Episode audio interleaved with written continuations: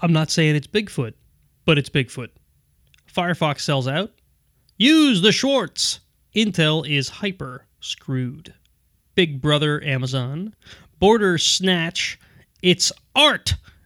And we chat with the mind behind Darknet Diaries on tonight's Iron Sysadmin Podcast, episode 62.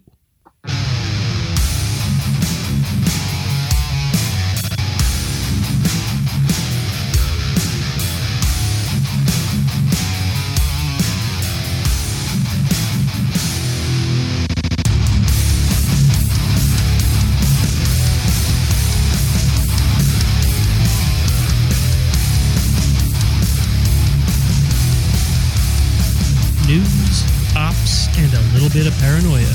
Welcome to the Iron Sysadmin Podcast. Good evening, folks, and welcome to tonight's episode of the Iron Sysadmin Podcast.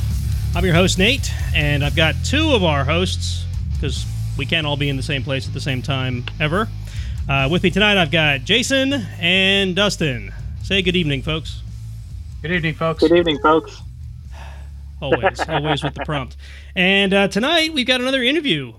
So we've lined up Jack Rhysider with, he's the host of the Darknet Diaries podcast. And we thought it's a pretty cool show. And a lot of our listeners might enjoy it. So if you haven't heard of it already, we thought it'd be cool to have Jack on. He can talk about his show and give us some background as to where it came from and whatever. So, hi, Jack. How's it going? Wait, let me try this. This is Honest Conversations with Real Sysadmins. I'm Jack Rhysider. This is Iron Sysadmin Podcast. That's perfect. We should record that as a new intro.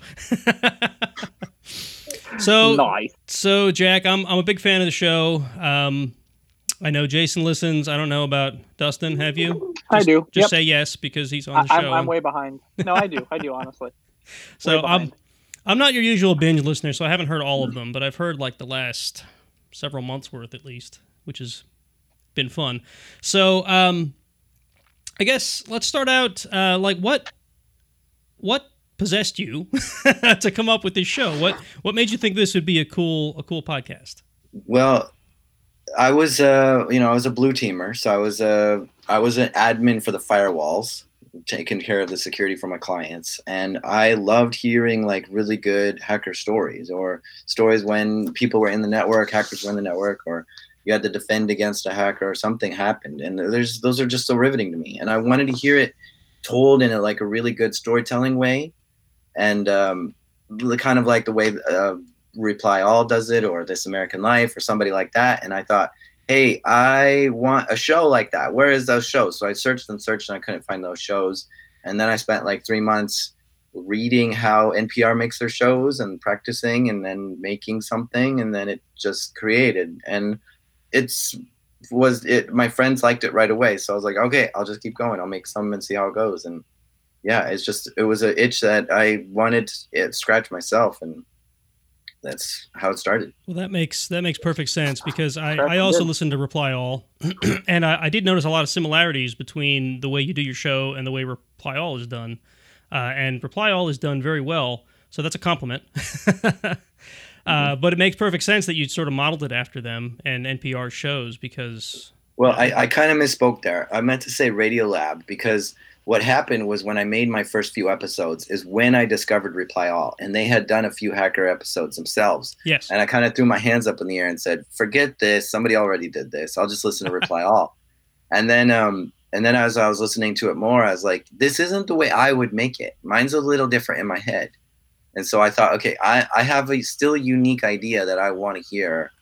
I'm going to go ahead and make it anyway. So I did have this sense of quitting once I found other shows and stuff, but I just thought, I have a different experience, different background, different knowledge than everyone else who's making podcasts similar to this. I'll be able to bring a different perspective. I mean, nobody grew up in the same, trailer and the same dirt road that I grew up, and has the same, experiences I've had in life. So it's I could talk about the same subject, but it still have the unique way of presenting it. So I just went with it anyways, which was kind of a scary thing to think somebody's already doing this, but I'm going to do it anyways. But I'm glad I stuck with it. Yeah, I can completely understand that. when we started this show, as I was telling you before we got started, it was because I couldn't find a show like it. I couldn't find an ops-focused IT podcast. And I don't know if it's because I didn't look hard enough or because I wasn't looking in the right places or whatever, but like 2 weeks after we started the show, I found the Admin podcast, which was a couple episodes in. I'm like, did we really have the same idea at the same time, or did I just miss these guys? Yeah. So it's our brethren from across the pond. Yeah, guys. Yeah, right. And they're another good show. So yeah, I can completely get that. Yeah. And so yeah. Cool. So you mentioned you were firewall admin. Do you still do that, or are you more into InfoSec, or are you like living the podcaster dream life? All of it, right? So I got a job after I got my CCNA as a NOC technician, in and out of routers and firewalls a lot, and then I went specifically into security after a while there, just focusing on firewalls, IDSs, and all Cisco stuff. I got into a little bit of a Checkpoint and Juniper and Palo Altos. And then, I was just doing that for my clients. And after 10 years of doing that, I just kind of got burnt out with that company, right? The management wasn't the same. They changed, and the different structure just was like, it wasn't feeling right. And I just wasn't excited to come to work. But I was excited to work on this podcast because I started about 6 months before quitting. And I just decided to take a break, like a 3 month break, quit my job, find something new. In that 3 months, see if I could get this podcast to like start bringing some kind of income that could support me to do this. And sure enough, it did make that in 3 months. So it made like a, percentage of what I was making. I thought, okay, if it's cracked through the wall and I've got like a crack opening, I just need to make that crack bigger and, see if I can improve that percentage. And so, yeah, that's what I've been doing. It's about a year now since I quit my job and I've been podcasting full time. So it's bringing in income now. Wow, that's impressive. I have to say. To back up a little bit more, I was blogging for the 10 years I was working as a firewall admin, and talking about like all the different, problems I would face, how I solved it, because sometimes you're going off the map. Yeah. And this got me practicing on writing. It got me practicing on figuring out what it is people like to hear, what do people like to read, what people, and learning like who's involved in like the Twitter crowd and stuff, and how to market something like an article I'm really proud of. How do I get it to spread? And so some of this stuff was like early learning how to get your ideas to spread on the internet and learning how to market things. So I think that was a big help on getting this podcast off the ground. Well, obviously you're better at that than I am, because the Iron System, it doesn't really make us much or anything. But I also don't put a lot of effort into like ads or whatever. So, it's probably my own fault. It's always been a hobby for me. It'd be cool to turn that into money, but, whatever. Only so much time of the day. So, yeah, that's really cool for you that you've been able to actually quit your job and podcast. That's kind of a dream, right? Yeah, I think so. I mean, I think everyone should try to make something creative and try to get recognized, like respected or appreciated for it, because it's one of the most amazing feelings ever is to see someone, meet someone you don't know, not like your mother or your girlfriend or something, who's like, good job. Yeah. But somebody who you totally have no idea who they are, and they come to you and say that, I love what you're making. That was so helpful. That was so great. That feeling is unlike anything ever. It's a high, better than anything. And I think everyone should try to make something creative just to do it. Yeah, I think there's days that I forget that I do this show and I forget that people listen to it, because I'll run into people at technology conferences and they'll be like, you're that guy from Iron Sysadmin. Like, oh, yeah, I am. I am that guy. That's awesome. So it is neat. And I have another hobby that's not IT related. That's a YouTube channel, and same deal. I'll be in that crowd and they'll be like, oh, you're Nate. Yeah, I'm Nate. Oh, you know me from YouTube. Oh, wow, cool. So, awesome. So, we kind of touched on it now, but I don't know if you have a pitch that you give to describe to people what Darknet Diaries is, in case people haven't figured that out by this point. Yeah, I think there's kind of three legs to it, right? It's part entertainment, part news, and part storytelling. I think. Is that... Does that make sense? Like, it's hard to know what exactly I'm doing here. So I'm a little bit of a journalist, a little bit of a storyteller, and a lot of tech as well. And so I take these hacker stories. I love, hacker stories. When a hacker got in, or when somebody had to defend against a hack or something like that, they're so high stakes. You're talking about sometimes millions of dollars on the line or lives on the line. And you know, it's all it comes down to these computers making sure they function and stuff. And so there's just so much drama there. And I think truth is stranger than fiction. So sometimes some of the stuff that happens is just so insane. And I like, let's just take that and put that into the best storytelling format I can, kind of like theater of the mind as well. I'll add some music as well to just bring you right into it and you know, help you escape from wherever you are and just like go into this world of like, whoa, this is such a crazy story, and just bring you in. So that's what the show's about. Well, you do a good job of it. I don't want to sound like I'm just trying to suck up to you here, but you really do. I find myself listening to some of your shows just like I would watch dramatized TV that's designed to draw you in. You do a good job of storytelling. You do a good job of keeping people listening, and I think it comes out really well. Yeah, I felt like I was in the tunnels a couple weeks ago. Yeah, right. That was yeah.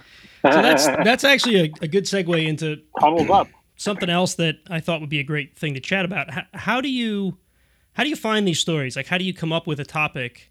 And then a follow-on to that would be, how long do you really have to put into researching these things and then producing a show?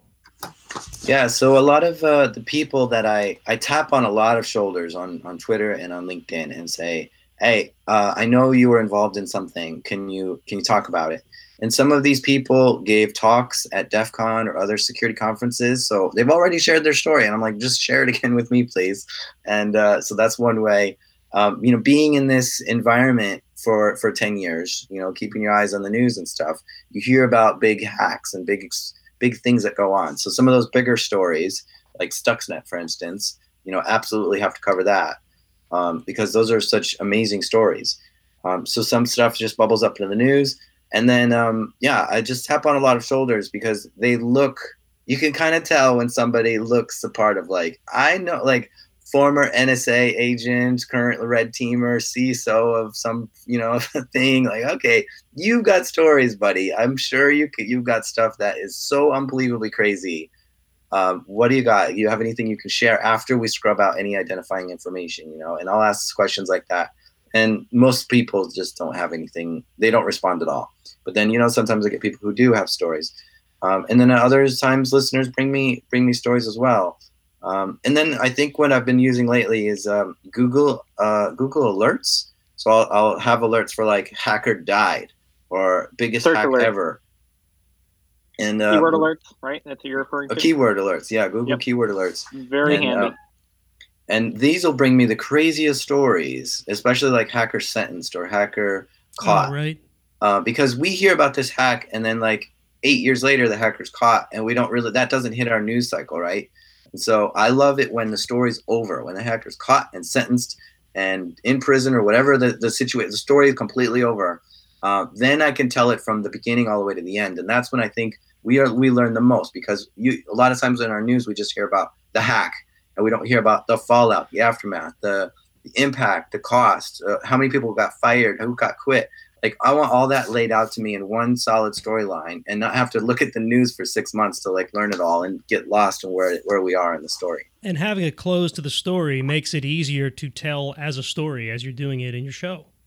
Yeah. Right? Some things when I look for a story, I look for a beginning, middle, and an end, right? So I want to know, how does it end? And if it's still going on or something, there's no end there. And a lot of people send me like a hack that's in progress. And they're like, you have to cover this now. Why aren't you covering this? Why aren't you doing an episode on this? I'm like, we got to wait for 3 months to figure out what happened here. Yeah, because in that respect, I can't do it to find out. Yeah, in that respect, you're not a news show. Like we cover news on this show to that point, right? It's, oh, there was a hack here, or oh, this is what happened in the hack, or you know, this is the outcome of the hack. We covered a piece at a time as it's released to us. You wait for the whole thing to unfold, and then you tell it all as a story, and that's a really cool approach. Yeah, it's different. You know, it's kind of a slow news cycle as well. Like, when Stuxnet happened, we didn't learn, like, all the details of it till, like, 8 years after. Like, exactly who did it. And when Snowden started releasing stuff, and when, you know, generals started leaking information, like, years and years went by after all this happened, before we even understood, like, it took months before we even thought who it was, right? And then it took years to figure out who was really doing it, and then putting all the pieces together is like a decade later. So it's only then that we can fully grasp, you know, what these whole stories are about. And I think those are the important ones to really digest is when you know it all and you can hear it from the beginning to the end. And another big thing I like to look at is people who are there and part of it and get their voices on it, because then it gives you that sense of intimacy and that human connection of like, oh, I was so scared when I hit enter, or I wasn't scared, I was so excited when I hit enter. And, you know, all these things that go through us as a human when we're tackling these things. I love that part of it as well. Yeah, I think even though I work in ops now, and I think, Jason, you have a similar memory to what I do. When I was first getting into IT, when I was first like dabbling with these computer things, there was a lot of that. There was a lot of like that moment where you're not sure if the thing you're doing is going to explode or not. And the stories you're telling bring that back in me. Like they remind me that, you know, of that time when, you know, I was trying to compile my first kernel and I wasn't sure it was going to compile, right? Mm-hmm. And then that feeling of success, except this is on a whole different level where it's like you're talking to red teamers who are about to get arrested mm-hmm. or whether they're going to be able to, you know, get into the building they've been paid to try to break into. So it's pretty cool. It's kind of fun how that brings that back. So, Jason, I don't know if you've been waiting to try to ask anything that you had. Did you have any questions lined up as well? Oh, you started everything? Like stomping all over my questions. Sorry, so. No, it's all good. So at the risk of choosing favorites, I mean, what you've done 40 episodes now. Yeah. What was the most challenging one to sort of put together? The most challenging. Okay, if you're gonna ask me the favorite, I was gonna spend 5 minutes thinking about it because I don't know a good favorite.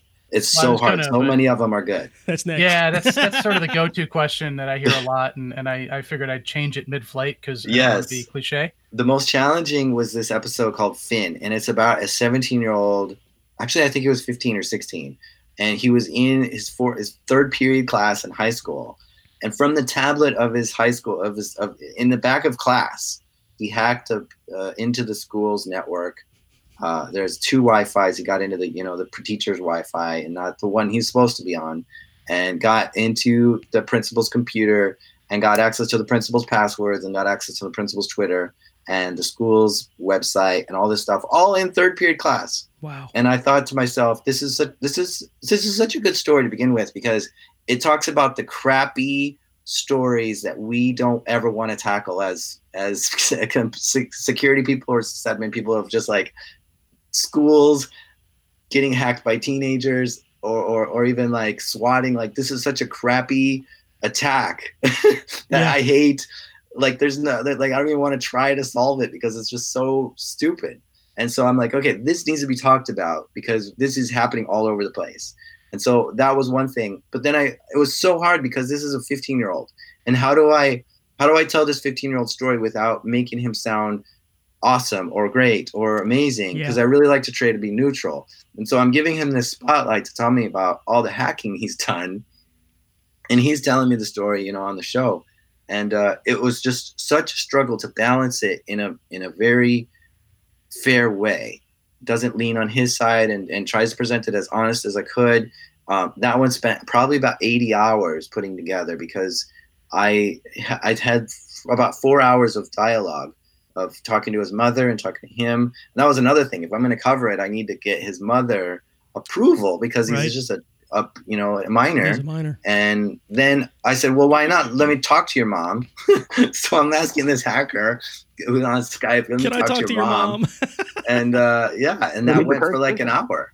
You know, she was like, how do you defend against this? This is a kid who knows how to bypass every parental control in my house on the computers. Like, I am so lost on how to take care of him. And she sounded so desperate. It was amazing to talk to her. And yeah, that one just, I don't know, it took so much effort. And to me, it's an amazing story because he was so brave to talk about it. He can explain things so well, his emotions and everything that went on through it. And a lot of people think that he is just some jerk kid that, you know, doesn't deserve, you know, the recognition on any of this. But it's a problem that I think we need to face and talk about. So that's why I want to bring it to light. Well, the thing people don't seem to understand, I mean, that could have been any one of us on this show when we were in high school, right? I mean, that was like me. I dabbled in the same thing, right? I didn't do anything malicious, but like I was curious and I went around and, you know, I had access to things I shouldn't have. I had passwords that I shouldn't have had. I learned how to lockpick on the chintzy locks they put underneath our desks to keep us out of the wiring. Right. So yeah. And this was all just like stuff I did because I was curious. Right. That kid was doing the same thing. Well, yeah. Maybe he was. I don't know. I didn't hear the episode, but I'll have to go back and listen to it now. It sounds really cool. A lot of people said that same thing. They're like, I resonate with him because I was the go-to IT person in my family. Yeah. You know, when your mom is asking you for IT help and then your mom is trying to put parental controls on your to keep you from doing it, like that just doesn't add up, right? So I mean, those locks really crack me up. Sorry to interrupt, but I remember those locks as well on my desk, and those are wafer locks where you don't even need like a key, you just need to kind of jam anything in there. Yeah. And so, yeah, like a 5 or a 9-year-old can totally just jam something in there and feel like they're picking locks. But it's kind of cheating because those kind of locks are super easy to pick. But it's like anything. When you're teaching a kid to do something, you give them the easiest thing they can do, and then they move up from there. It sparks an interest, right? Yeah, yeah. So when you're teaching a kid to program, you put them in front of Scratch because they can just like click and drag and, you know, oh, I'm programming. Well, no, you're not, but yeah, you are, I guess, right? It teaches them the fundamentals. So, you know, for me, that experience in high school was like I didn't know InfoSec was an industry. Like when I got out of high school, it was like, okay, if you want to do computers, you need to be a programmer or you need to be a sysadmin or you need to be a network operator. So I picked sysadmin, right? Like I didn't know InfoSec was going to be a thing. And then by the time I got my career built, it was like, I'm already too, I don't know. Anyway, I don't want to talk too much about me. I've talked about this on the show in the past, but excuse me. I'm sorry, guys. I have this head cold thing going on. I was going somewhere with that.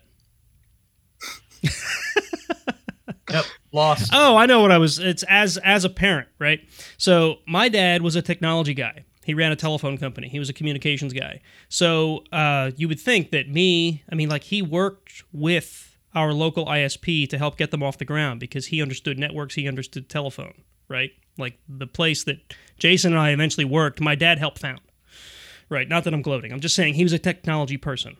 So like we got on the internet early, like 92, 93. Because he was like beta testing their network, right? And then you'd think that at me as a kid, I'd be like locked down because my dad knew all this stuff.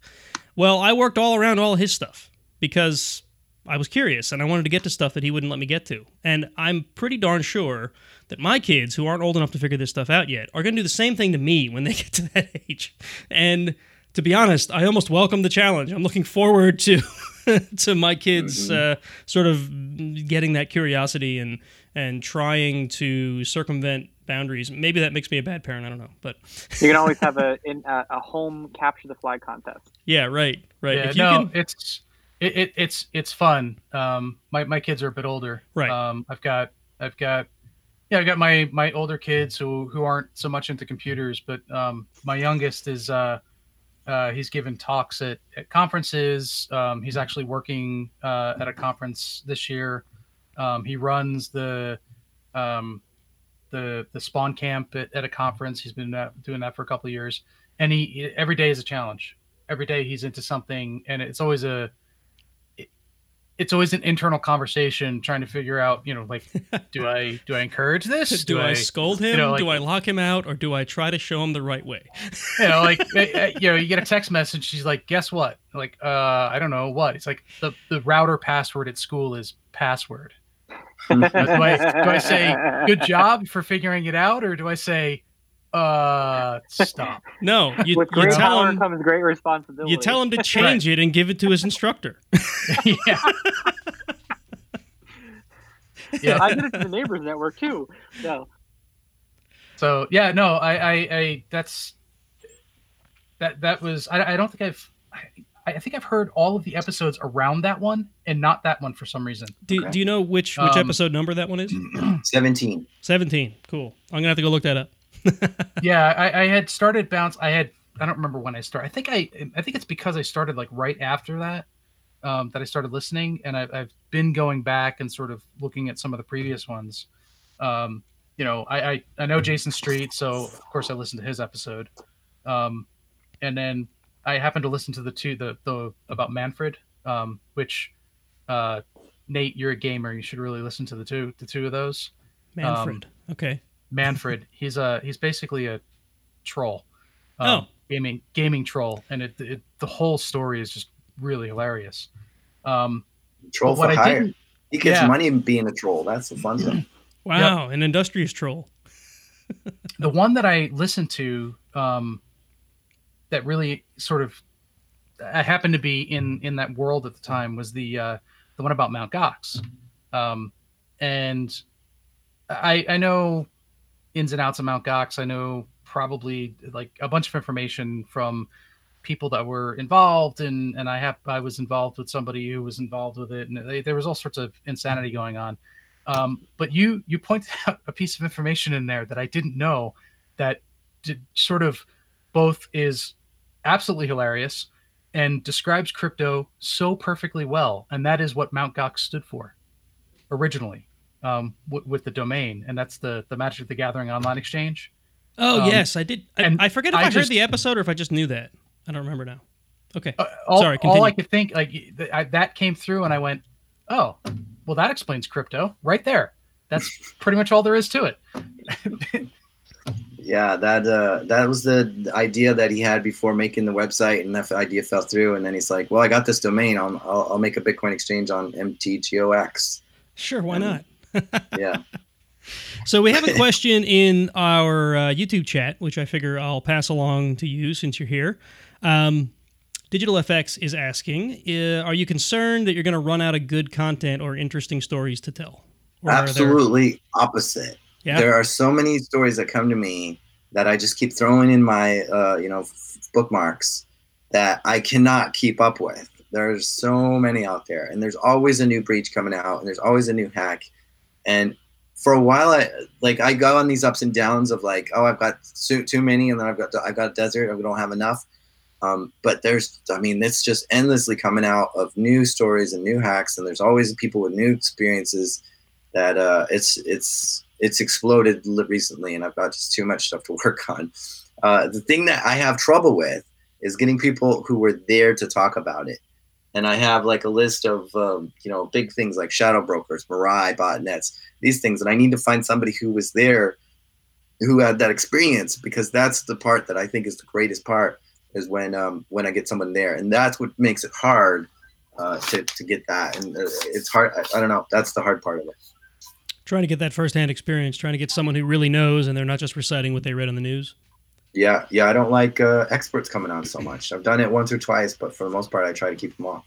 And I get a lot of emails from assistants to CEOs saying, "Oh, our CEO is an expert on this thing, and we want to have him on your show." I'm like, "Do you have any idea what my show's about?" I mean, it's not just security, but probably not.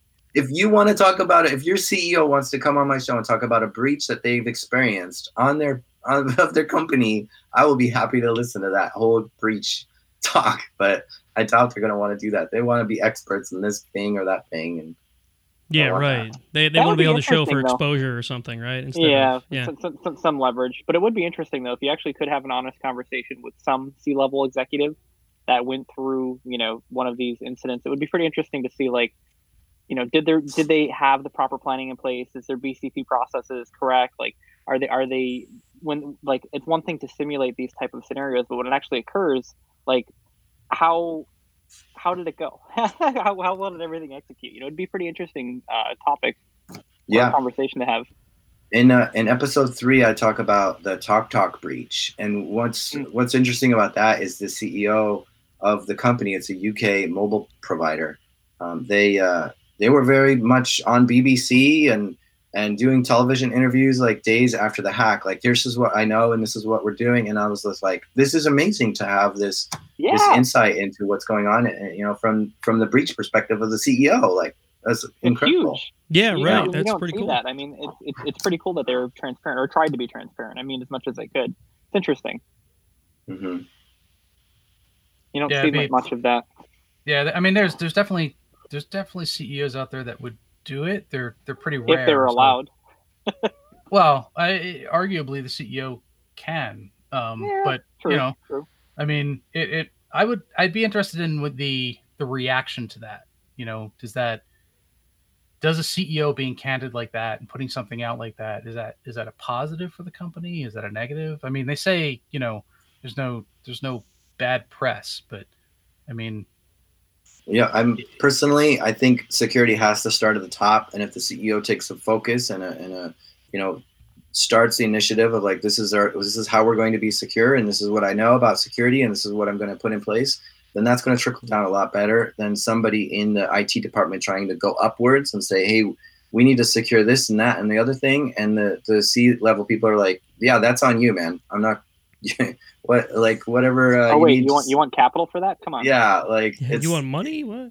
It needs to go the other way. And so I think it would be really good for a C-level person to explain – like do a post-mortem. Of the breach that they've experienced and just hear it broken down. I think that would do really well for users and investors and everything. Like, hey, let's be honest about this. The thing about the TalkTalk breach is that they were under some sort of UK law that because they're a utility provider, a mobile provider, that they had to disclose this stuff publicly when there's a breach. And not all companies do need to disclose when there's a breach. They can keep, it depends on their terms and conditions or local law or whatever. And so there's a lot of companies that get this breach and they never talk about it. But yeah, one that was in the news and got breached officially, yeah, it would be nice to hear what, you know, all the details.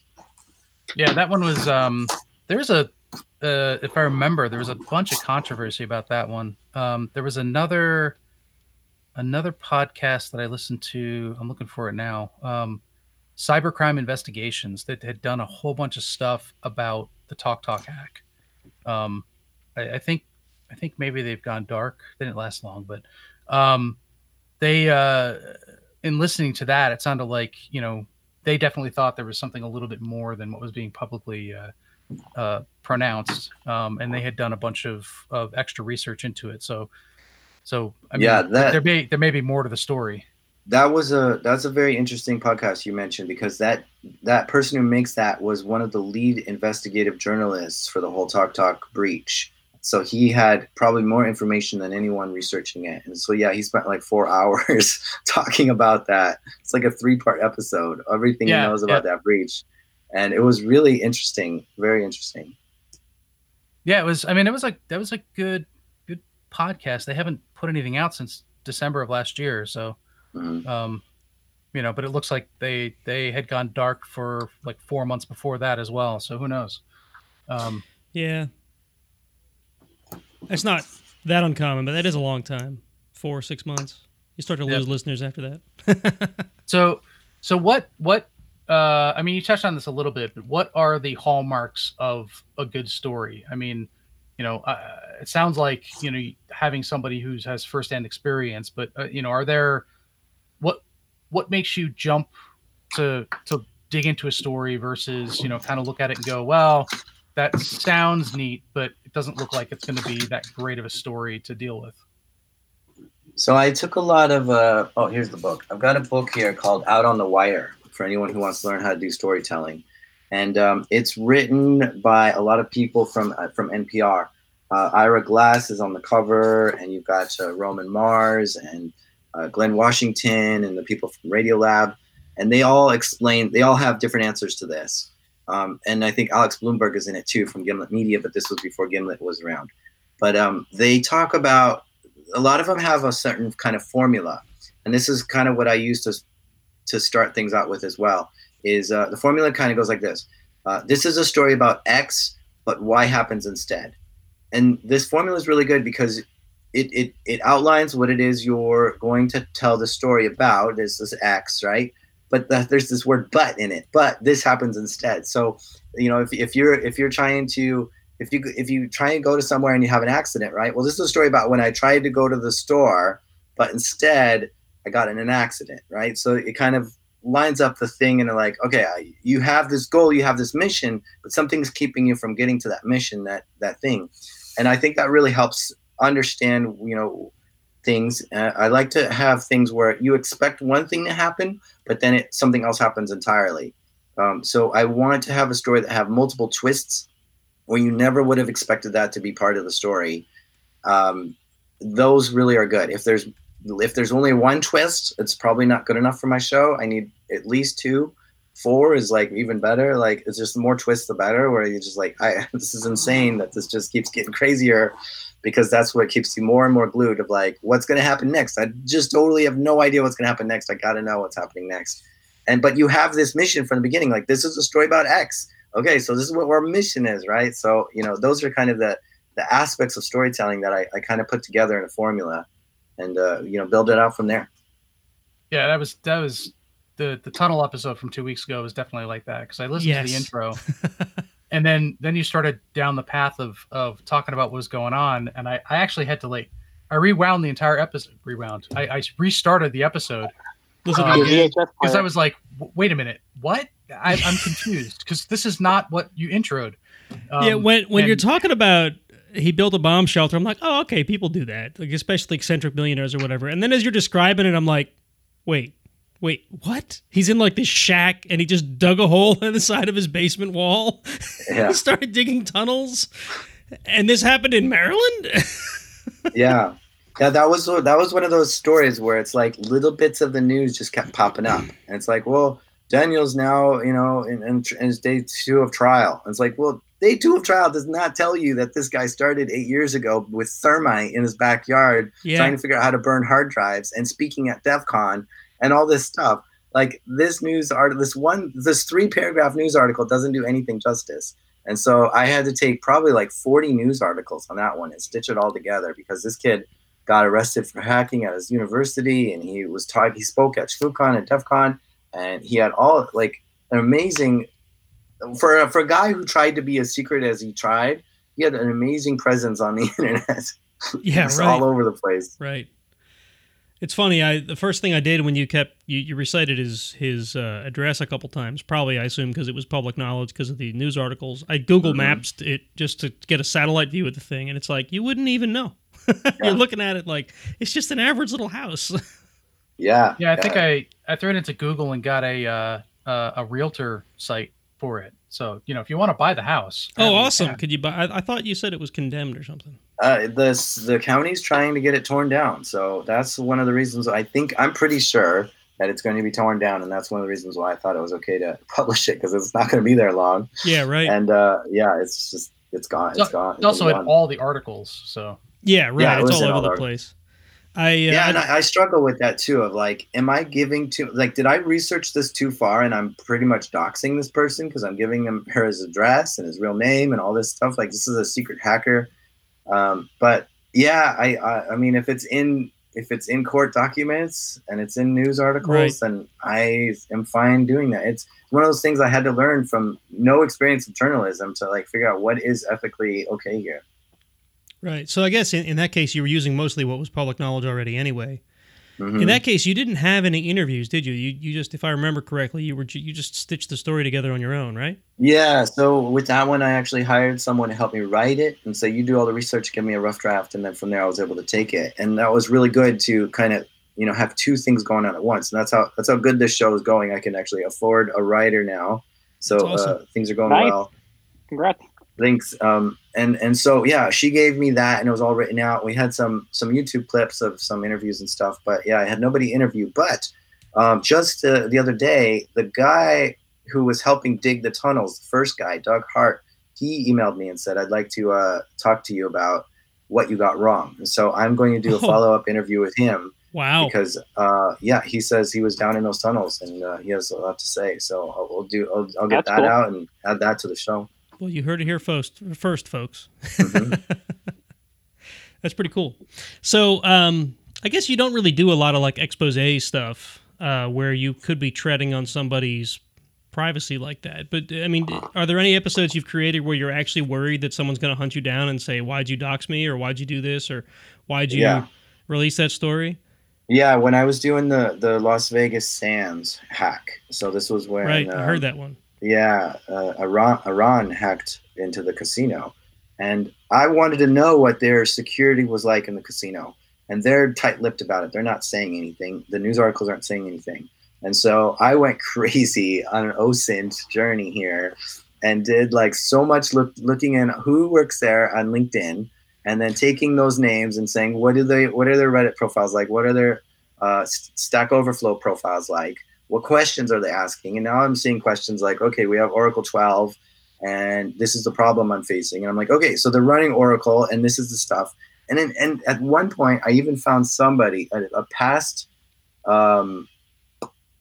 senior manager had put on one of their websites that they own, these are all the skills I have, and I just quit working at Las Vegas Sands, been there for 14 years. And so I'm like, okay, so obviously Las Vegas Sands has all this equipment because this is what you're good at. Yeah, right. And he's got a really active hobby. Yeah. And wow. Yeah. It was exactly like what kind of time, punch card systems they have, what kind of Citrix machines they use, it was pretty much his resume, right? And if I'm looking at, senior security or a senior IT manager's resume, I got a pretty good idea of what's in Las Vegas Sands, but I felt that was too far, and I didn't put all that in the episode. I did what I call one layer of research. If I could just do one Google term or one thing, on LinkedIn, if it was just there on somebody's LinkedIn profile, I thought that was okay to publish. But if I'm taking that and then twisting that and then pivoting from there and then going and taking that and putting extra data together and then finding stuff, I thought that was just too far. So I thought one degree of research is what I was comfortable with in that one. So research, not actual reconnaissance. Yeah. Right. And yeah, that's a really crazy ethical question of how far does a journalist should go to get the story. Yeah, I'd say you did a pretty good job. You did mention that in the episode, but you didn't go into detail, which as soon as I heard it, I knew why. And that's you just described exactly why. So Jack, are you familiar with ReconNG by chance?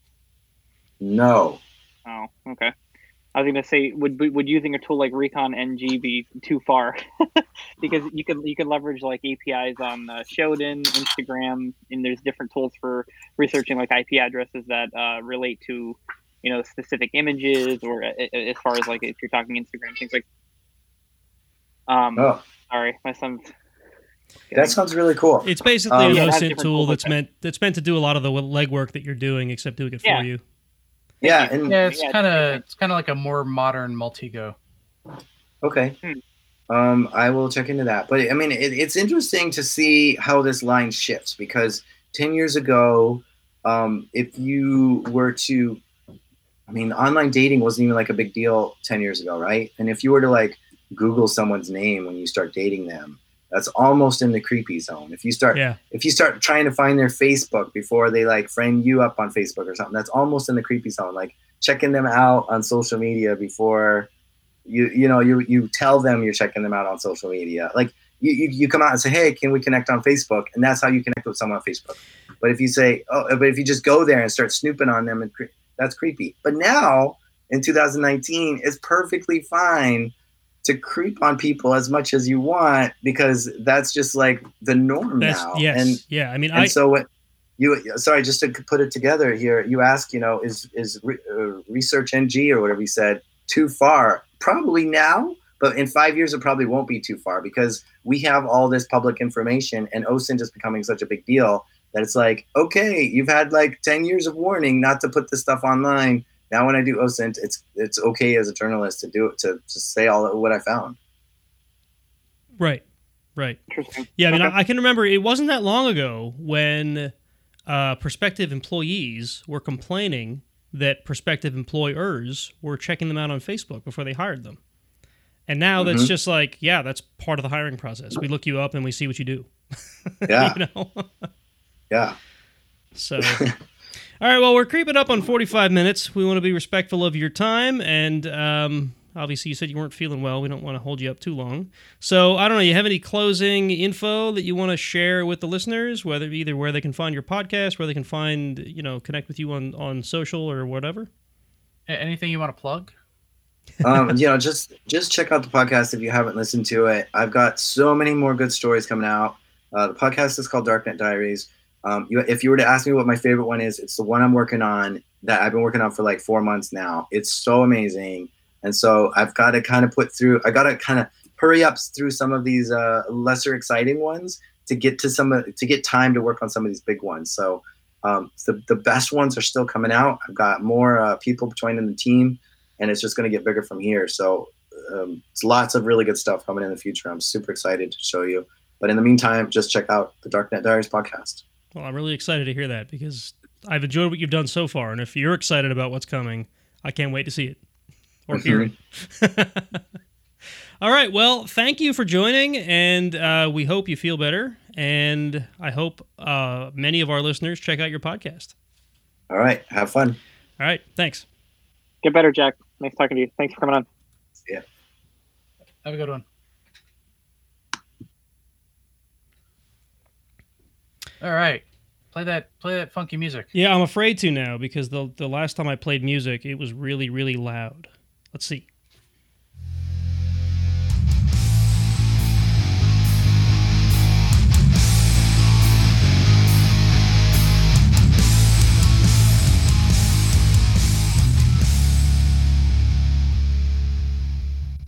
That wasn't bad. Okay, good. So for the listeners, we'll post in the show notes a link to that book, a link to Darknet Diaries. Absolutely. And a little OSINT later, I found the blog you mentioned, so we'll put that in there too. Yeah, that was fun. I didn't know what to expect, and it was a good interview. His home address and phone number. Was that the final Nate? I only hear you talking. Or do we have to wait a little while? You don't hear Jason? I hear Jason. Awesome. Oh, great! Awesome. I can't hear anything he said. Okay, Dustin. So you're gonna have to do what Jason always has to do and log out and back in and see if it comes back. And if not, I'll be right back.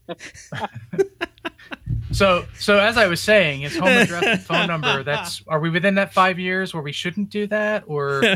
Oh no, you got to wait a couple years, and then that'll be perfectly fine. Ah, okay, gotcha. Because it'll all be in some data breach somewhere anyway. Oh, it already. Yeah. Well, how do you think I found? I mean. Yeah. Well, how do you know it's from a data breach, Jason? It's just data. So can you two hear each other now? Are we good? Yeah. Yes, good. I heard data breach. How did I identify it from a data breach? Chrome. No, I blame Hangouts on Air, which is... Actually, I'm not using Chrome. Of course you're not. This is why they're getting rid of Hangouts on Air, because of that specific situation that has only creeped up in the past couple of months. Obviously... UDP is hard, Jason. Listen, obviously, the IT team at Google... listens to Iron Sysadmin. They have seen the troubles we have with Hangouts on Air, and that's why they're decommissioning it. Never mind the fact that they're not replacing it with something that does the same thing. You know, they don't have Duo as a browser application, do they? Can you use Duo in a web browser? Duo in a web browser. Yeah, I've never tried it. That's their voice video call thing. Oh, you don't mean the Duo. Multi-factor thing. You mean... No, not Duo, the company. Google Duo. Yeah, the face. Jeez, the video chat. Yeah, no, I've actually never used it. I don't know. Oh, darn. Okay. So, yeah. Well, we'll talk about that some other time. But we're gonna have to move away from Hangouts on Air, and I have a solution I think that we're gonna have to try. So, anyway. Yeah, listeners, just so that you're prepared for this, you're all gonna need a tin can, and depending on where you live. A small amount or a large amount of string. So, if you honestly, I recommend something with a higher tensile strength than string because you're going to have to make it really tight to make the vibration carry long enough. It's like fishing line of maybe. Some sort, well, I'm thinking like some wire rope would probably work. Carbon fiber. Ah, you get your fiber diet. There you go. You double joke there. Explain the joke. Never mind. Maybe we should. just like tradition, I will absolutely explain the joke.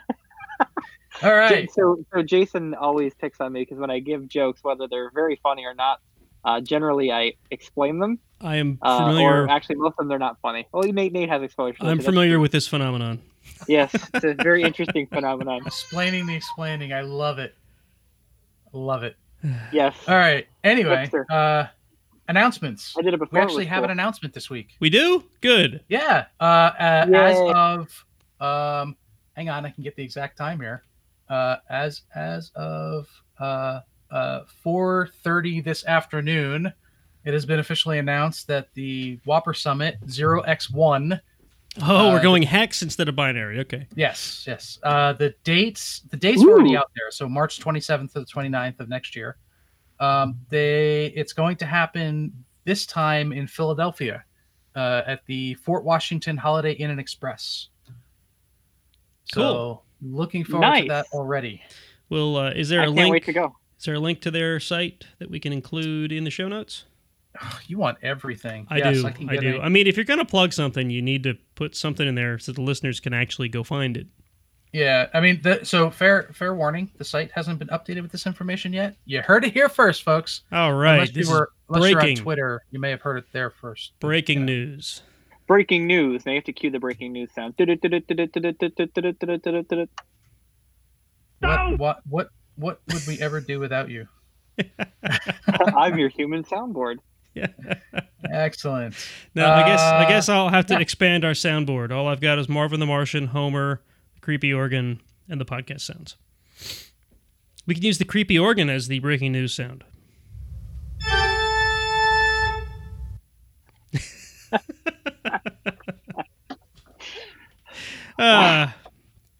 Okay, I don't know that we have any other reviews, or not reviews, announcements, at least nothing that made it into the notes.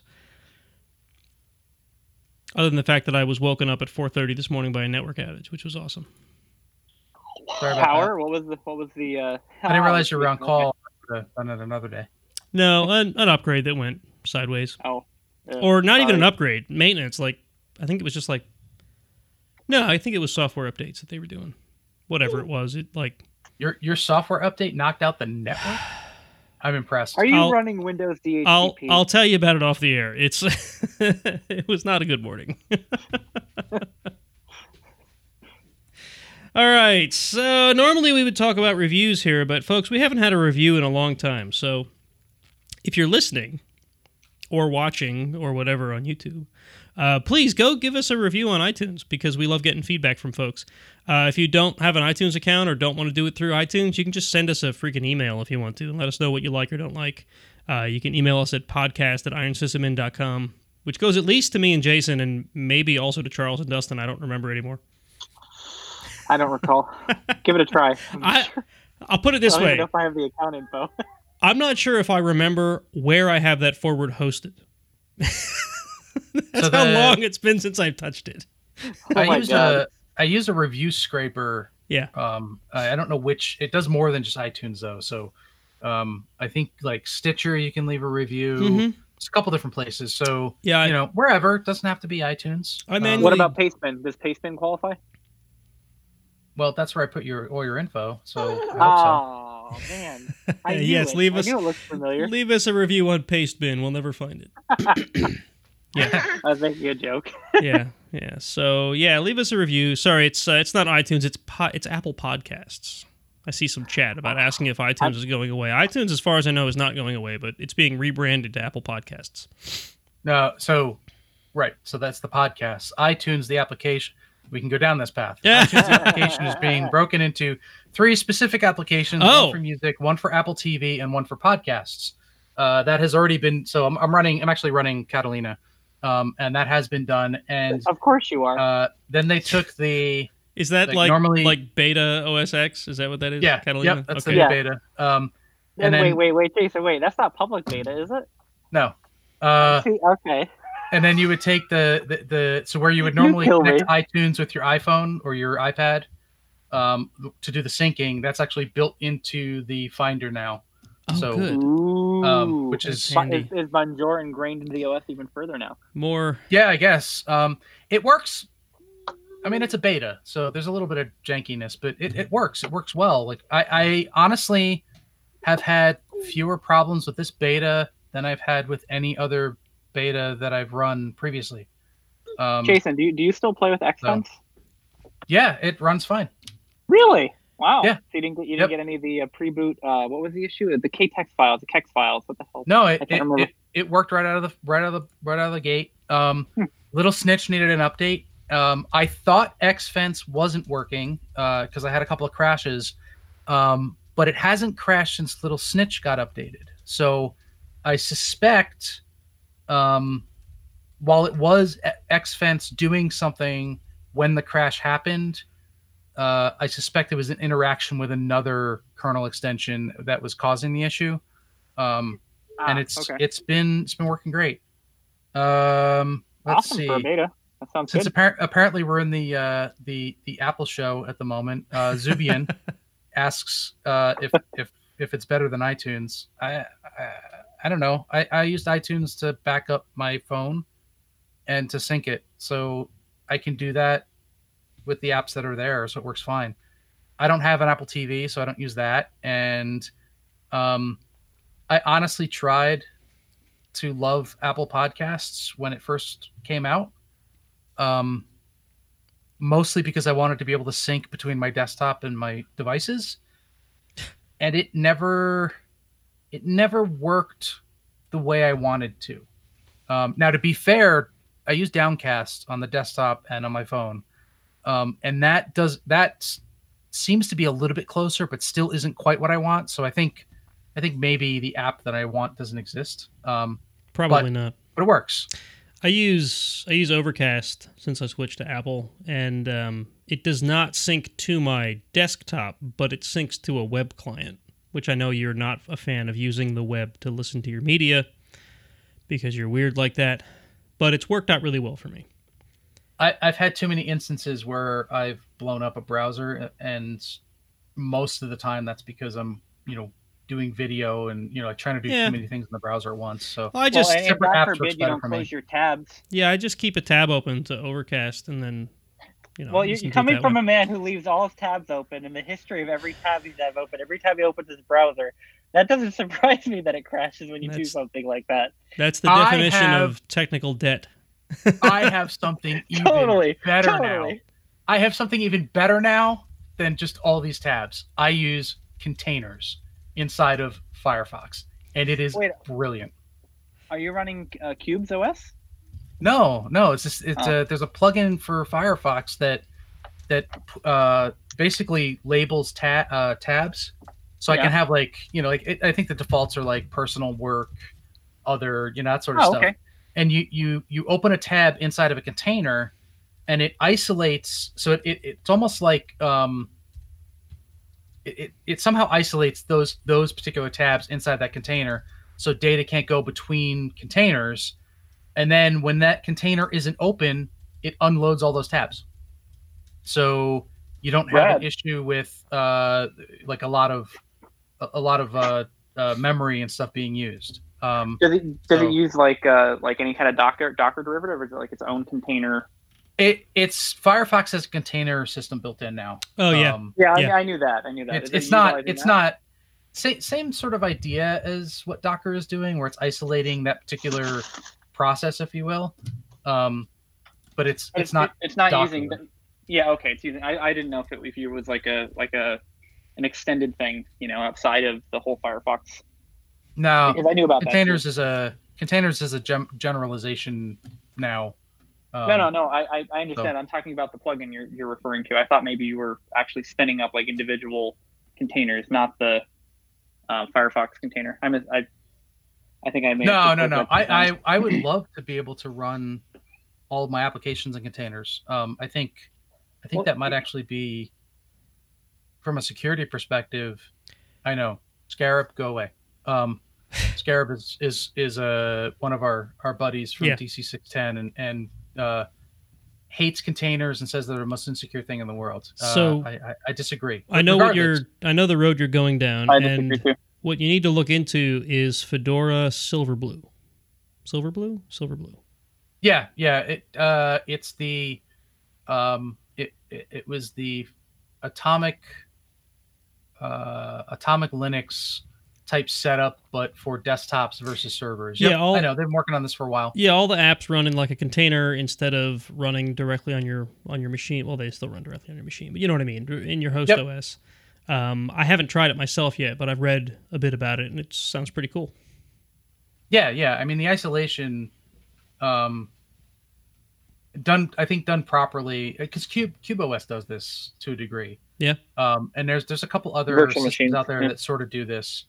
The isolation in the containers done properly means that you can completely blow up an application or a container and not really affect the rest of the system. The trick is being able to move data between containers in a secure way. And that's a little, it's possible sort of when you interact with the desktop type stuff, but it's neat. It's neat.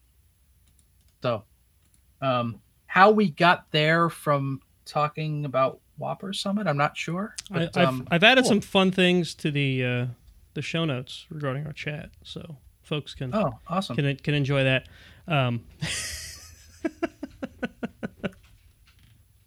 Awesome. All right. Wow. I think we've transitioned very cleanly into the news. So let's move along. News.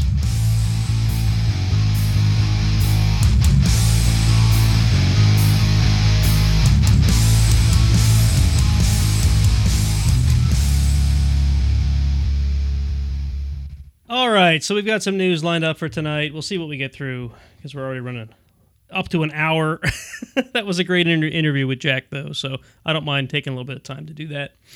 Our first article for tonight, I found literally this morning. It was recommended to me by, the new page in Firefox. You know how that comes up with, suggested news articles to read? I don't know if any of you do that. Well, it literally showed up on there, and I could not resist. This article is completely not IT-related, except in the fact that the FBI took a very long time to respond to this man, and it's very almost depressing when you read the article. So this is from the Washington Post. I'm sorry, there's a paywall unless you turn off your ad blocker, and it's really annoying, but whatever. It is. So this... I don't even know how to start. This guy's a Bigfoot investigator. Let me find his name here. It's in the article. Is this Cochran? Yes. Yeah. Cochran. No, Peter Byrne. Oh, Byrne. Yeah. Byrne. Okay. Yeah, he had no idea. If I read this correctly, he had no idea what Bigfoot was when they got the original letter. No, it says he's on the scene. Well, okay, so there was a Bigfoot sighting in the 70s. Okay, this guy Peter Byrne gets called to the scene because it's considered a credible sighting, and I guess he's in. According to how I read it, maybe you read it differently. He's like a guy that investigates Bigfoot sightings, and it was so credible that you'll have to read the article to get the whole story because I'm going to try to summarize here. But basically, the person who cited the Bigfoot said that he passed between these two trees. And the two trees, upon investigation, were so tight together that he decided that there's no way Bigfoot would have gone through these trees without squeezing his way through. And he finds hair caught in the bark on the tree. And he's like, perfect. If this was Bigfoot, here's hair. I can't identify what this hair is by looking at it. I'm going to send it to the FBI to have it analyzed, right? So he sends it, and he doesn't hear back, and he doesn't hear back, and he doesn't hear back. 40 years later, apparently the FBI has a file on Bigfoot sightings, and this file has been released to the public. So this guy is like, cool, I'm going to go look at the file because, I've spent my whole life investigating Bigfoot. And he's, in his 90s now. And he finds that the FBI did receive his hair sample. They did analyze it, and they responded to him, but he never got the freaking letter. Can you imagine? Wow. It never came back to him. Sounds like a government conspiracy to me. It never came back to him. And he probably got more letters from the IRS than he did the FBI. And so with bated breath, he's looking to see what the analysis was. It's deer hair. Boom, boom, boom. Oh, dear. Deer. It's deer hair. Yep. Government cover-up. Yep. So it's either the most anticlimactic story we've ever covered, or it's a government cover-up. Oh, dear. You be the judge. I just thought that was awesome. I couldn't resist including it because it's just... It's just such an epic clerical failing. Yep. Oh man. Seriously, they should have teamed up with the IRS. They probably would have been able to make sure. Yeah, right. Every letter is sent. We have email now, and that never gets lost. So right. I guess it's kind of related, you know. So that was great. All right. So on to some actual IT news. Let's bash a browser. This comes from iprogrammer.info. I don't know. I mean, it seems like a new news site comes up every 3 days. Sorry, I almost sneezed. Okay, so apparently the Mozilla Foundation is considering, or maybe even committed to, producing a premium version of Firefox, like a for-pay version of a web browser. Do you remember the Netscape days? Netscape Navigator, baby! I bought that. Do you remember they had it up for sale? How many people actually bought it? I'm curious. Me. You did, okay. Yeah. Because you wanted the box. I don't have the box anymore, but yes, I have two boxes. Why did I buy it? I don't remember. And I didn't buy it. It was easier. I think it was easier. It was cheaper to buy than it was to download at the time. Well, yeah, probably because it came to you on floppies or a CD or something, and you didn't have to download it. But I mean, I never really understood the model of Netscape back in the day, how they were able to charge for it when you could just download it for free. But anyway, the good news out of this announcement or this article is that the Mozilla Foundation is claiming they're not. Gesundheit. Sorry. It was coming and I couldn't stop it. The Mozilla Foundation is claiming that they're not considering charging for features that are already free today, which is good. So that, in my mind, means that the Firefox we all know and love will stay as it is. But they're planning new features for a premium version of Firefox. And the only feature they really go into in the article is like an on-demand VPN service, where they'll basically charge you for the VPN service, and the browser can, I guess, switch to VPN mode when you might want it, like if you want to protect privacy, if you're on open Wi-Fi, whatever. I don't know if that'll be a big seller or not. Maybe they're going to pack other features in there. It'll make it a little more profitable. But basically, I guess the Mozilla Foundation is in sort of a pickle when it comes to finances, because they're committed to producing a free browser, because the reason that they produce Firefox is because they're committed to users' rights and privacy. And they want to keep doing that for free. Unfortunately, software development has costs, software distribution has costs, you know, like advertising, whatever they do, running a website has costs. So they recoup some of that by selling the rights to search engines to run within Firefox, you know, like the preferred search engines and whatever, the things that'll search in the URL bar and whatnot. And they get a kickback from search engines when traffic is sent from Firefox to those search engines. I suppose that's like when you're using the built-in browser features, not just when you browse to Google and search for something. And the numbers in this article are that's to the tune of like $500 million a year, if I'm reading this right, that they get in royalties, which sounds like a ton of money to me. But maybe when you're running a software company, that's not a lot of money. I don't know. Well, and I think that does sound like a lot of money to me as well. But I think one of the biggest things that they have, a loss in resources or investment is they're dealing with Chrome, and Chrome is such a dominant browser right now.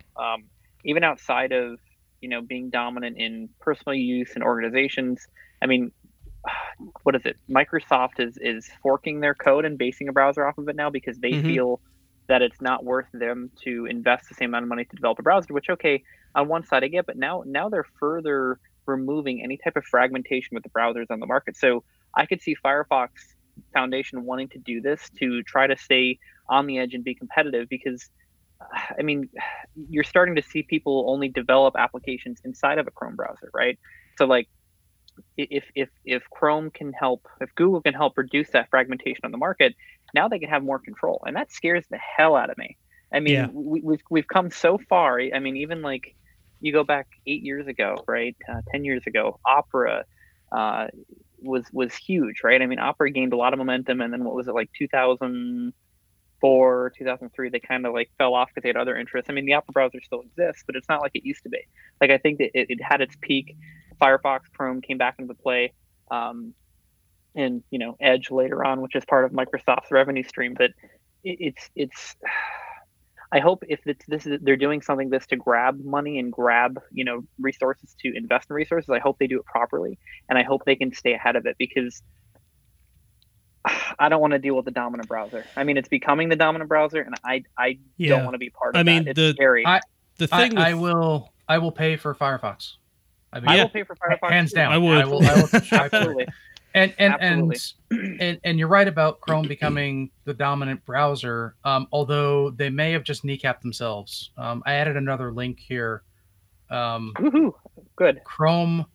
There's I don't know if this is in writing. Sorry. as it's no, apparently it's moving forward with it.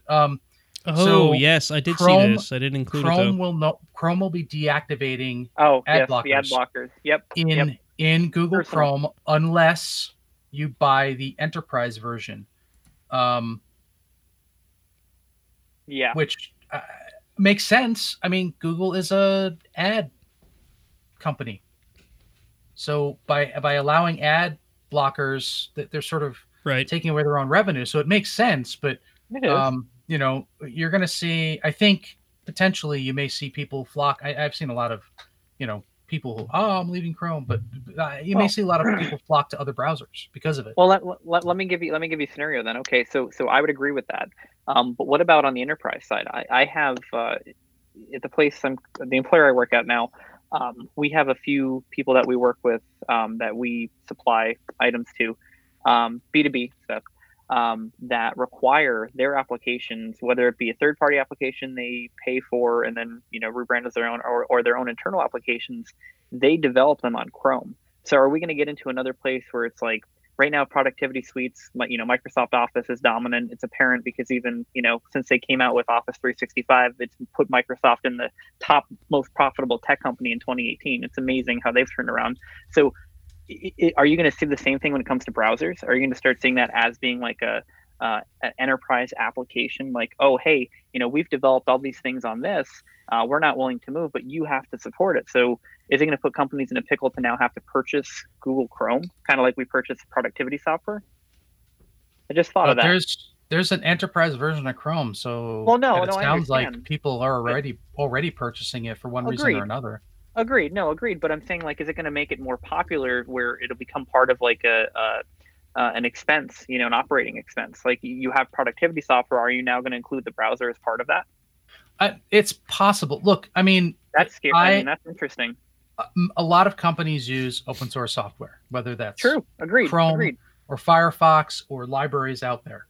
But even though you and I understand that, and the applications are developed that way, and they're usually cross-compatible, there are organizations that will hold other organizations accountable if they're not using the things they test on. So like, my point though is that I think that companies should be giving back, and if that's a monetary contribution, great. The problem is, and look, I've seen this and experienced this. The problem is, you know, I use, you know, my previous company that I was at, we tore apart we used a bunch of open source stuff, and we tore it apart. We probably used, you know, 400 different modules from all over the place. Sure.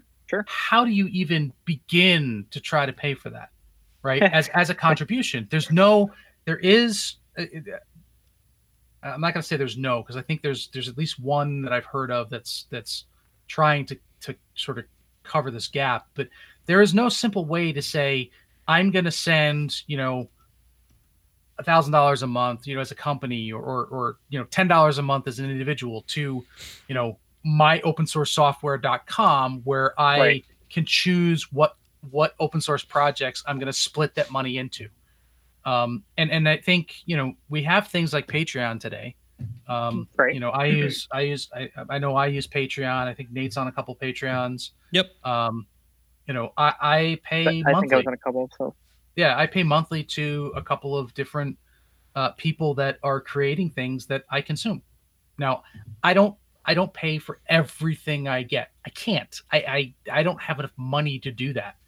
But I try to push out and give back where I can. And I think that's sort of the open source way. You know, I can't cover everybody, but I will try to cover, you know, the ones that I think, you know, I feel are the worthy ones to cover. Yeah, I mean, Patreon makes a decent model, and there's a couple others that do the same thing, where it's just a great way for a creator to not directly charge for a thing, but it's a great way to give back to those folks who are creating a thing that you enjoy. We run one for this podcast because, you know, we, from the beginning, I always wanted to sort of avoid sponsors and ads because I like to be able to report things the way we see them and not, you know, worry about if we're upsetting advertisers or whatever. If we ever wanted to actually make money doing this, that'd be different. But yeah, that reminds me. This segment brought to you by Widgets Incorporated. Yeah, right. Buy you a widget. Yeah. Yeah, I love my widget. The problem is that, so for a podcast, it's pretty straightforward, right? So you go to Patreon, you give your $1 or $10 or whatever, right? And it goes to the people that are making that podcast. Right. That's pretty straightforward. If you look at something like Firefox, Firefox is open source, built on open source, on other open source technologies. Right. Not all of Firefox was built by the Mozilla team. There's right. There's libraries. There are and other technologies in there. They didn't roll their own crypto to do SSL. They probably use OpenSSL. Right. So if I send and I know, like, I'm not a lawyer, and I know some of this is sort of covered on how the licenses are put together or whatever. But if I send, you know, $1 a month or $10 a month or $100 a year, whatever, to Mozilla for my Firefox subscription or whatever you want to call it, do they then pass some of that money on to the developers of the open source projects they're built on? Does Google do that? Does right. you know, do any Google of these guys do that? Most don't. No, Google just hires the developers, so they develop for them instead of developing right. open source. And I have seen I have seen egregious, like, people, like, just companies that just, like, abuse the hell out of the system.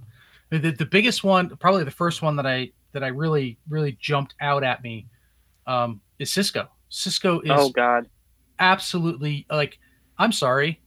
They need to be, if there was a way to fine them for this or punish them or something, like, something needs to be done, because Cisco Mars, yes, it's a piece of garbage. I'm aware of that. Cisco Mars, when it was out there, is a piece of software that runs on Linux and has an Oracle database.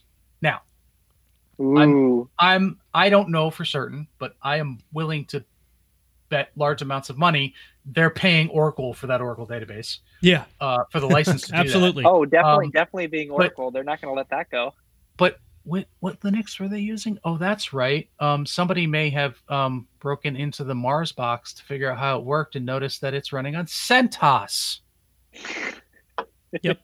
Not even, like, it's a full version of RHEL, and I realize this is open source, but you are paying tens of thousands of dollars for this device. Yep. And the operating system is CentOS. I mean, the number same of goes for their NAC solution. The NAC number of appliances, whether they're physical or virtual, that I've personally dealt with, that we spent thousands of dollars on, that are just running CentOS underneath with a bunch of special sauce on top. But I mean, obviously, CentOS's license supports that.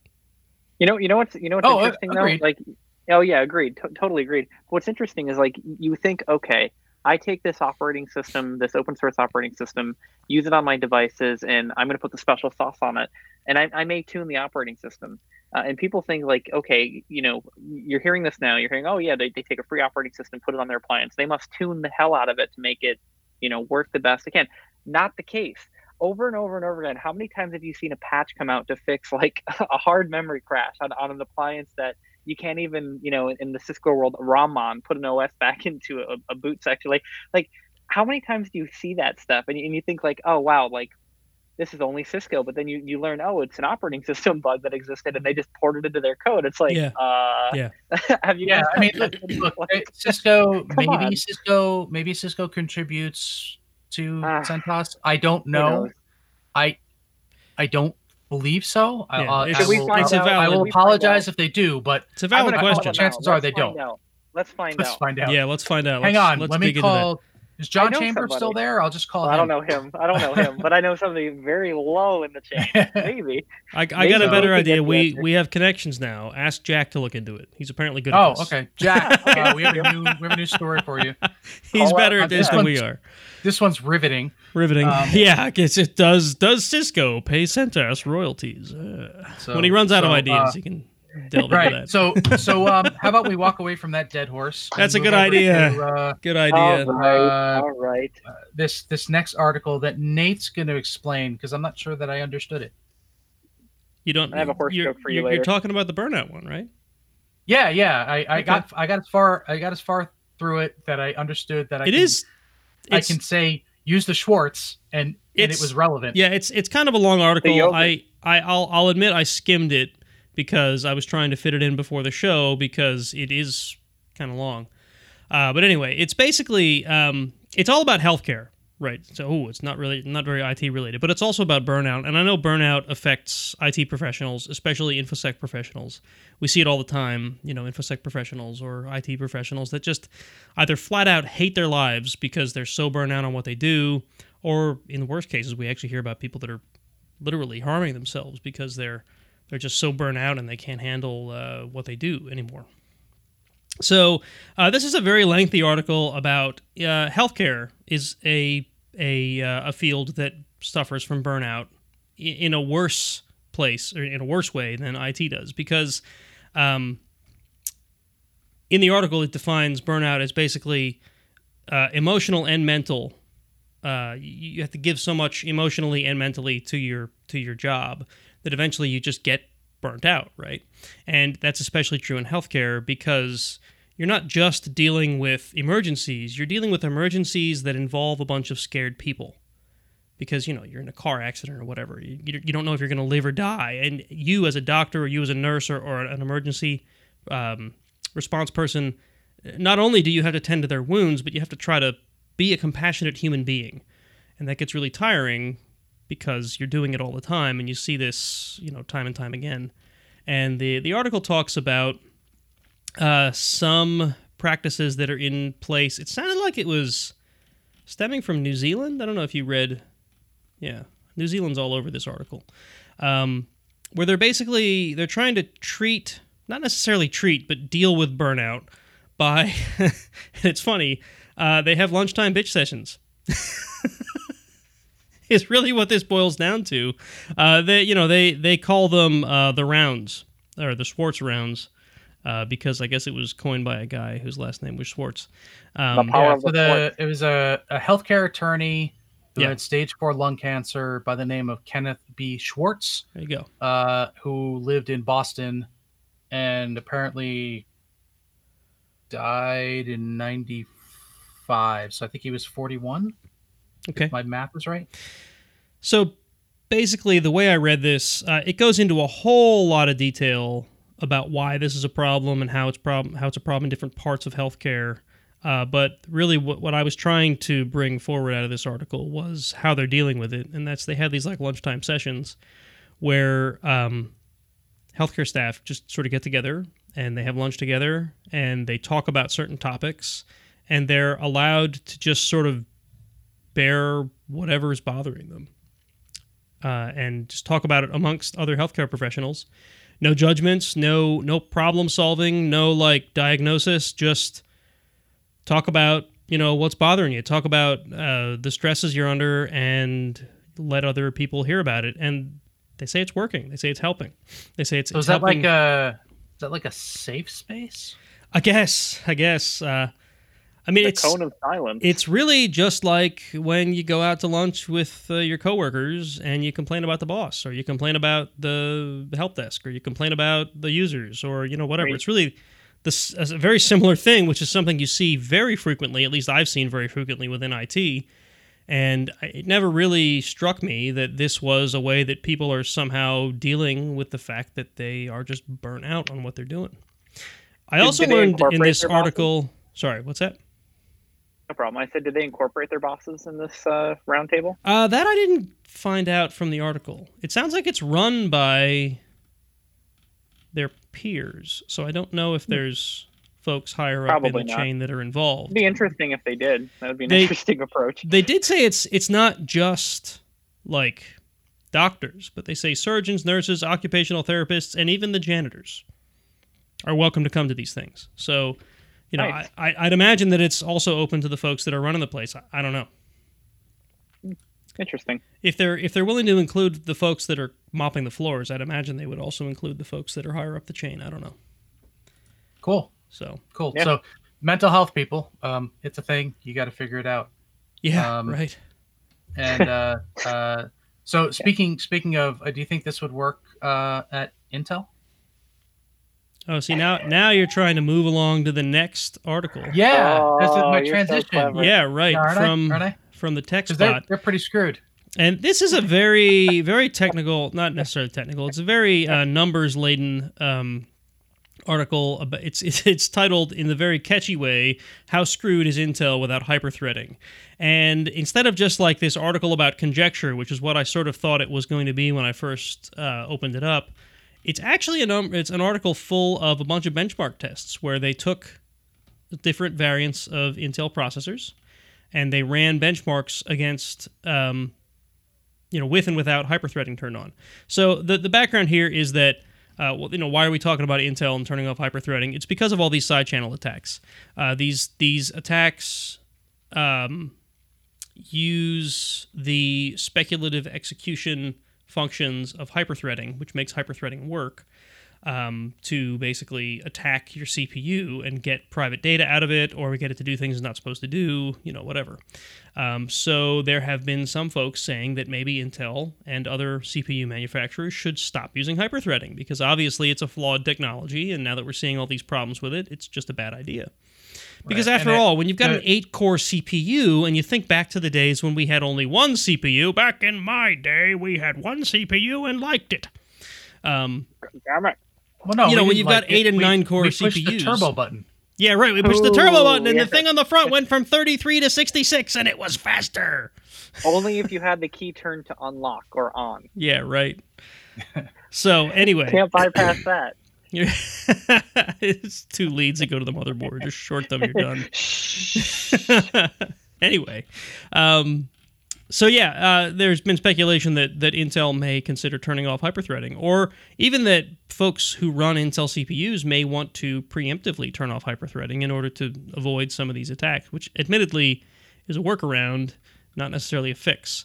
What are companies going to do without the licensing requirements of multi-thread or hyperthreading? Right. Oh my goodness, you can't turn off hyperthreading. Then I have to change my licensing. I'm going to lose money. Right. So anyway, They've got a bunch of benchmark numbers in here where they ran different benchmarks, different applications against different Intel CPUs with and without hyperthreading. And the numbers are kind of what you'd expect. There's a couple cases, and I didn't dig too deeply into why this is, there's a couple cases where hyperthreading disabled actually improved the benchmarks, which seems counterproductive. I think you're... Oh, I see. No, I misread this. Yeah, lower is better. Reversing the... Sorry. Reversing the yeah, in some of them bigger is better, and some of them small is better. Yeah, I'm sorry, I misspoke. So yes, it is that it is what you'd expect. Without hyperthreading, things go slower. Imagine and that. As you would expect, as with most things, the answer isn't turn off hyperthreading for the greater good. The answer is it depends, because. Yeah, hyperthreading may be bad for server farms that are running the latest application with shared hosting and blah blah blah blah blah, like AKA like AWS cloud type stuff. Right. Whereas, Leap Gamer 22, the 12-year-old sitting in his mom's basement, wants hyperthreading on so he can get that better frame rate, so he can get that 360 no scope kill. Right. Very nice, sir. Very well played. You like that? I did. Practicing that one. Ever since you read the article, you're like, I'm going to throw this out there. Saying it, not actually doing it. Right.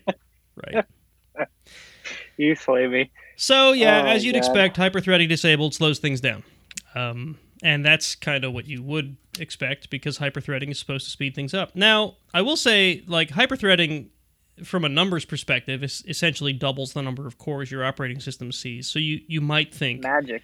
You might think that you would get twice the performance, and that's not the case. There's some cases here where they're roughly halved.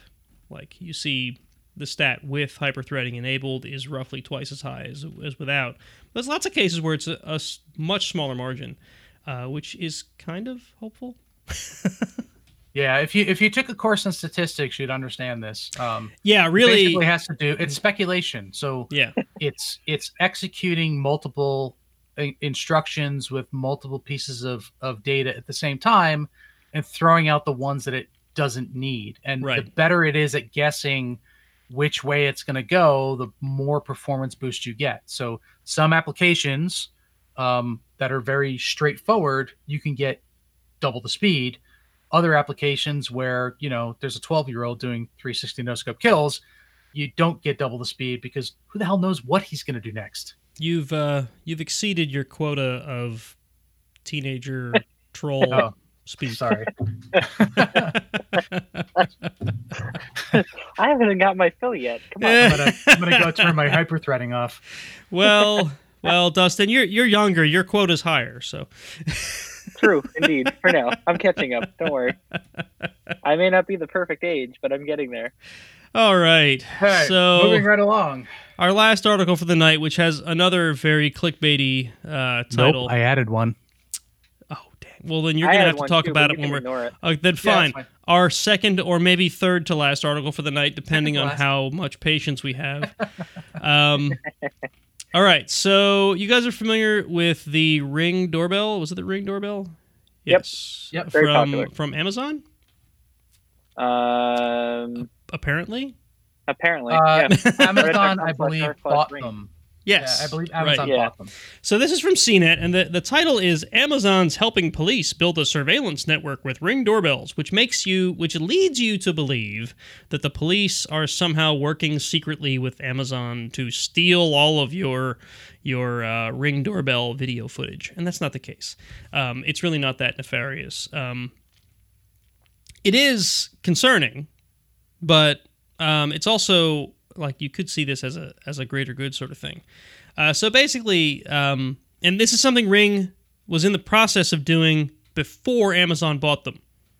So as much as I would love to blame Amazon because they are the evil that currently plagues the world, it's not really, you know, they just continued. One of the evils. They just sort of continued what Ring was already in the process of doing. And that is basically that they work with law enforcement in many areas, and they were calling out a certain city here where this was being used, and I should have taken notes, guys. I got to start taking notes when I read these articles. Bloomfield. I'm terrible at skimming these articles on demand. My brain just goes like, where is it? Anyway, Bloomfield, New Jersey, specifically. Yeah, I knew it was in New Jersey. I couldn't remember what town or what city it was. Anyway, so basically the idea is that you have to opt into this. However, the article does mention that there are cases where law enforcement, or the city anyway, is working with Amazon to sell Ring doorbells at a discounted price, but it forces people to opt in, right? And so the idea is that they can get surveillance footage of crimes, not like live data, but they can retrieve surveillance footage from users' Ring doorbells. So if you have a Ring doorbell and someone is murdered in front of your house, they can come and get the Ring doorbell footage from you. Or maybe something a little less critical than that. Maybe a car is stolen, or someone's stereo, or a window gets smashed, or, you know, maybe someone gets smacked in the street. I don't know. It used to be that way. It's changed slightly since Amazon got hold of it. Okay. Amazon says, oh, you need this information for this latitude, longitude, location? Yeah, so apparently it used to be that so it's this neighbors app that they're talking about, and I've heard this bandied about a little bit, and I'm kind of reading the article trying to understand exactly what's going on. But the app was originally like a community board for people to post video and pictures and sort of talk about crime in the area, and ask like, have you seen this person or whatever, and sort of post things. Because vigilante justice is never a bad thing. Never. And listen, Batman was good. Yeah. Totally altruistic. I strive to be a comic book character. So apparently, if I understand correctly, since Amazon has gotten it, they've started working with the police departments, and there is now a law enforcement dashboard that police departments can act if they're partnered with Ring, which I'm sure costs money. Never. And they can. They wouldn't monetize it. What are you talking about? This is for the greater good. Vigilante justice. The owners of the Ring doorbells have to have opted into the Neighbors app, apparently, in order to do this. But the law enforcement people can go in and geofence specific areas and request footage from those areas for specific times. Yeah, I do see that now that I'm looking further down in the article. Right. Are they going to send letters out to these people automatically from a system when they geofence those areas? Is this going to be like an automated thing? Oh, I'm sorry. They've already opted in. No. They opted in, which means that the police can have all the data they want. Yeah, I know. I was making a joke. So they can get that data from the Ring doorbell because all the people have opted in. It doesn't look like there's any notification at all about this, so they can use it whenever they want. Oh, and by the way, if you don't opt in and the police want your footage, all they have to do is put a subpoena in, and they can get the footage. Yeah. Now, that I'm kind of okay with because there's a subpoena option there. Well, Jason, the law enforcement dashboard allows them to sort of get this footage whenever they want for whatever reason. Yeah, that's a little creepy. That is a little creepy. Does it actually specify active devices that aren't opted in? Like, would they be able to see that from the dashboard? Or is that something they'd have to research later? That would be really weird. It looks like maybe. Ugh. I don't know. I haven't seen the dashboard, but come on, you haven't seen the dashboard? Check Shodan. Welcome to the surveillance state. If you're interested in how to live in a surveillance state, we have some friends across the pond who've been living in one for decades now. We can get some tips on what to do and what not to do. Yeah. Apparently, you just need to only go out at night and always wear sunglasses. I wear my sunglasses. I in particular am interested in the modified mosquito laser hats that Cory Doctorow describes in one of his books, and I can't remember which one. It was the one about underground film. I don't know. Anyway, basically they had these hats that have low-power lasers that shoot mosquitoes out of the air because things like West Nile have become so bad. Oh, okay. And the hackers modify the hats so that when they're wearing them, it doesn't shoot. Maybe it still shoots the mosquitoes. Who knows? They're probably still worried about their health. But whenever it can handle both. Whenever it identifies a camera, it shoots the laser at the camera and burns out the. Oh, nice. The camera, so they can't. So they're Cory Doctorow has some interesting stories. Oh yeah, good stuff. So we're already at an hour and a half. Do we want to try to quickly get through these last two articles since you guys included them? Yeah, or are they too long for that? No, they're quick. All right, they're quick. The one I added is really straightforward. The Customs and Border Patrol. So it's from the Atlantic, and the title is "This is exactly what privacy experts said would happen." Yeah, CBP's trove of biometric data is catnip for bad actors. Yeah, so CBP, Customs and Border Patrol, those wonderful people at the borders who regularly put people in cold rooms and separate families. And anyway, that doesn't happen. Fake news. Apparently, they take lots of pictures of people, like faces and whatnot, and license plates, tons of them. No blue iris.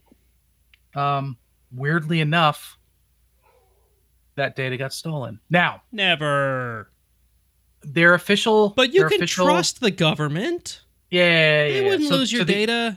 The official story on this, they get all them nukes. Today's story is that the data was stolen from a third party, a contractor that worked with CBP, who did not have authorization to take this data to begin with. Then he shouldn't have taken it. He was not authorized. Exactly. Bad man. Exactly. So they took the data without authorization, and they got popped, and the data was stolen. and CBP is besides themselves why they would ever take in the data, and we can't believe this has happened, and oh my, we are so sorry, and I'm sure credit monitoring is coming for everybody. Don't worry. Oh, good. The world is saved. Credit monitoring. Yep. And while we're at it, my thoughts and prayers go out to those who have lost their data. If you're not the majority, you're still the minority with this stuff anymore. It's ridiculous. Yep. It really is. And then we have one more. That was quick, huh? So, and then one more while we're dealing with absolute horribleness, we have Dustin's article. Oh, thank you for such a great introduction, Jason. That was that was a perfect segue. Wait a second. It's another one from the Washington Post. Not the article itself. Come on. Oh, I did hear about this. You may have heard this. Yeah. So you understand what air gap is, right? Air gap's easy, and you understand what art is. Well, a internet.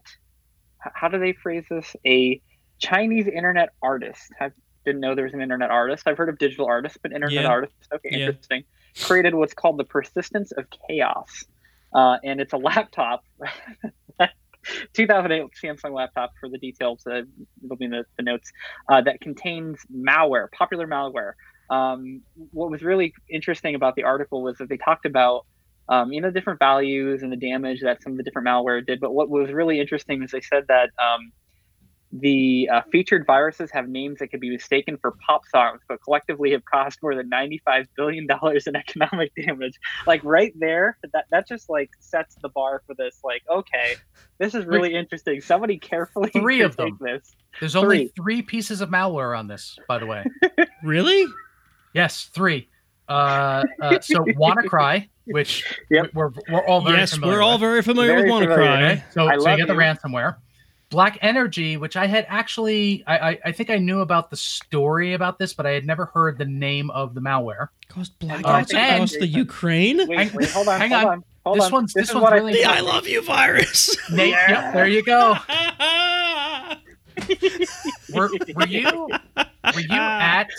Yes. I mean, were you there? Yes. So they forced us to all use Outlook, and I was one of the few people that had preview pane turned off. Thus, I was not infected. Yes.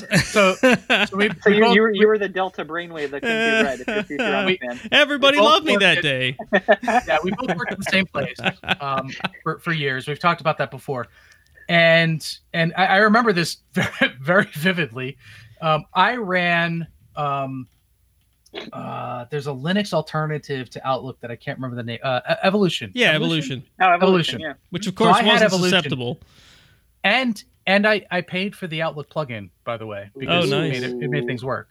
So I had Evolution running, and as a result, I wasn't affected by this. And all of a sudden, I got an email from one of the secretaries who absolutely hated me with a passion. Yeah. And the subject of the message was, I love you. And I kind of went, what? Huh? What? That's suspicious. That's a little odd. And I sort of looked at it. And then within a second of looking at it, I got another one from somebody else. And then my mailbox just started filling up with these. Big. Oh, yeah. And then Exchange crashes. So then Exchange crashes. And in the interim, people started replying back to the messages, and of course it's going all over the place, and this is just blowing up and going crazy. So the networking department, or the systems department went in and cleaned it up and fixed it all, blah blah blah, and sent out a basically told everybody, don't click on these things, turn this stuff off, whatever, patch, etc. And they fire things back up, and we're sitting there, and ding, it pops in the email, and all I heard was a collective groan across the room I was in and the rest of the people on the floor, where everybody just because immediately after it came in, somebody replied to it, and it was everybody started screaming, stop replying to the email, don't open it. It was the best. Best day at work. That sounds like hell. Stop it, please. We got infected for a week straight. Yes. I kept getting those stupid things. Every day was a great day. Wow. Yeah, it was great. Wow. That's awesome. The only thing that came close to that while I was there was Code Red. When Code Red came out and started crashing the routers. Oh my gosh. That was also But that was fun for other reasons. We actually we tore it apart and, you know, did a whole bunch of forensics on it and posted all sorts of stuff to some FBI listservs. So, I mean, related to the article, what I don't understand is why that's considered art. You just don't understand art. I guess not. I don't understand art. Yeah, I can't say that I have any type of expertness in that field to say. I mean, but it sounds cool. Art is generally a thing that you can observe or experience in some way that gives you experience this in an air capped fashion. Yeah, you can look at it. You can say, "Wow, look at the marble in that. Is it a mechanical hard drive? If it's been on for X amount of time, when will it fail? Is there a backup image?" I have what I think is a deeper question. I understand what makes it art, and that is that somebody called it art. Now it's art. Sure, right. That's what makes it art. What it's I don't understand, the thing that like has me sort of beside myself that I don't and can't seem to comprehend. So this laptop sold for $1.3 million, right? Mm-hmm. Right. Mm-hmm. Yet the artist is still alive. What the hell? Art isn't supposed to be really expensive until the guy dies. Right. Oh, I see. I don't know. I don't get it. I don't know, Jason. Well, on that exciting note, I think we've finished the news for the night. We're almost at 2 hours. We may as well call it a night. So if you're watching us, you already know this, but the second and fourth Wednesday of every month, you can either watch us live or you can expect us to produce an episode that you can download in your podcast app and listen to us on the go. Subscribe to our YouTube channel, youtube.com/IronSysAdminPodcast, and hit the notification icon. You'll know when we go live. I'm hoping that next time we record, we will have a new method in place that gives us a little more flexibility than Hangouts on Air does. And Jason is changing the thing that I'm trying to read to you as I'm trying to read it. Do I have to copy this into freaking Vim again? I saw that on the corner. I'm like, what's that flashing over there? All right, if you'd like to join the conversation, you can find our Slack workspace at ironsysadmin.com/Slack. You can find us on Facebook and Twitter. Just look for IronSysAdmin. And you can subscribe to us wherever you normally find podcasts. And don't forget, if you want to support the show, you can do so via Patreon, patreon.com/IronSysAdmin. I've been your host, Nate. You can find me on Twitter at Gangriff.